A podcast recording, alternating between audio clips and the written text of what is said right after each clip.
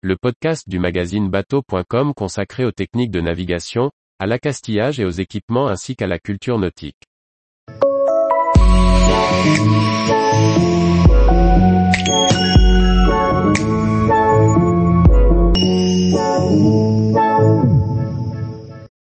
Comment rafraîchir l'intérieur de son bateau et effacer les traces du temps?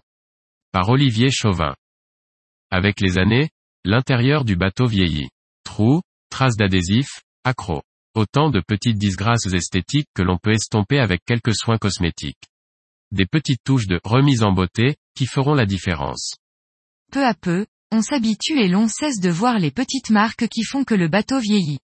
Pour y remédier, la première étape est de revisiter l'ensemble du bateau avec un œil critique, en notant tout ce que l'on remarque. Tout ce qui est moche, cassé, abîmé, ou simplement daté. Une liste de petites misères, que nous ferons au mieux pour réparer ou masquer.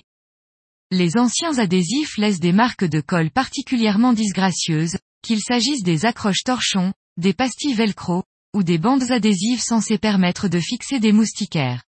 On évitera d'utiliser un grattoir ou de l'acétone, qui risque d'abîmer les surfaces fragiles. Selon la nature de la colle, l'alcool domestique, l'essence F ou le white spirit donnent de bons résultats. La dépose d'anciens équipements laisse des emplacements décolorés sur le bois. Ils sont dus à la photosynthèse, action de la lumière qui fonce les parties exposées. Inutile de chercher à décaper, à poncer ou à teinter pour rattraper ces différences de teinte.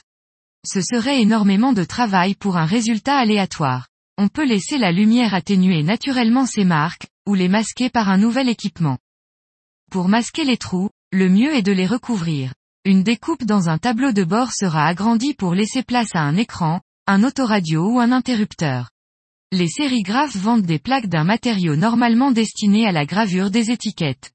C'est un bon moyen de créer un tableau d'interrupteur ou de voyant qui masquera une bonne surface.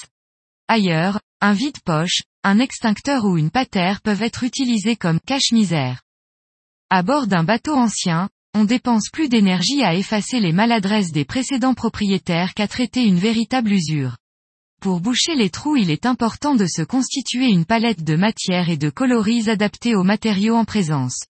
La soudure à froid, faite de deux composants que l'on malaxe ensemble est par exemple d'un gris très compatible avec celui des encadrements de vitrage en aluminium. Les nuances de bois sont infinies et on ne peut pas se fier à la seule indication de l'essence sur un tube de pâte à bois pour choisir la teinte voulue.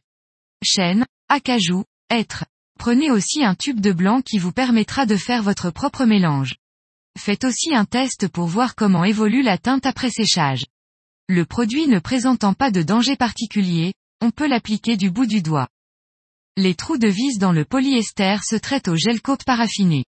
On commence par nettoyer l'ouverture à l'aide d'une petite fraise, ce qui a le double effet d'éliminer les petits éclats et d'offrir une belle surface d'accroche. On applique le gel coat en prenant soin de laisser une légère surépaisseur pour compenser le retrait du séchage. Une pellicule de scotch transparent posée dessus offre de bien lisser tout en isolant le produit de l'air.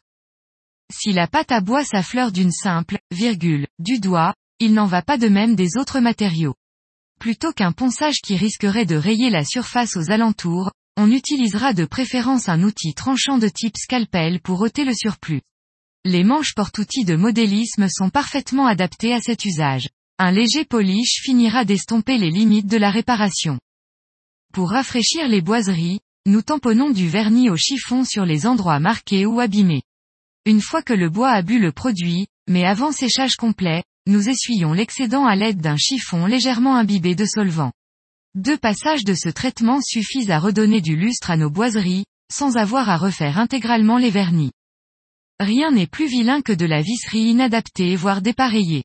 On traquera le faux inox, qui sue la rouille, mais aussi les vis fraisées posées sur des supports qui ne le sont pas. Les têtes cruciformes égarées parmi leurs cousines fendues seront déposées et remplacées pour former des ensembles harmonieux. La chasse aux vis moches peut sembler futile, mais il suffit de peu pour gâcher les efforts consentis jusque-là. Tous les jours, retrouvez l'actualité nautique sur le site bateau.com. Et n'oubliez pas de laisser 5 étoiles sur votre logiciel de podcast.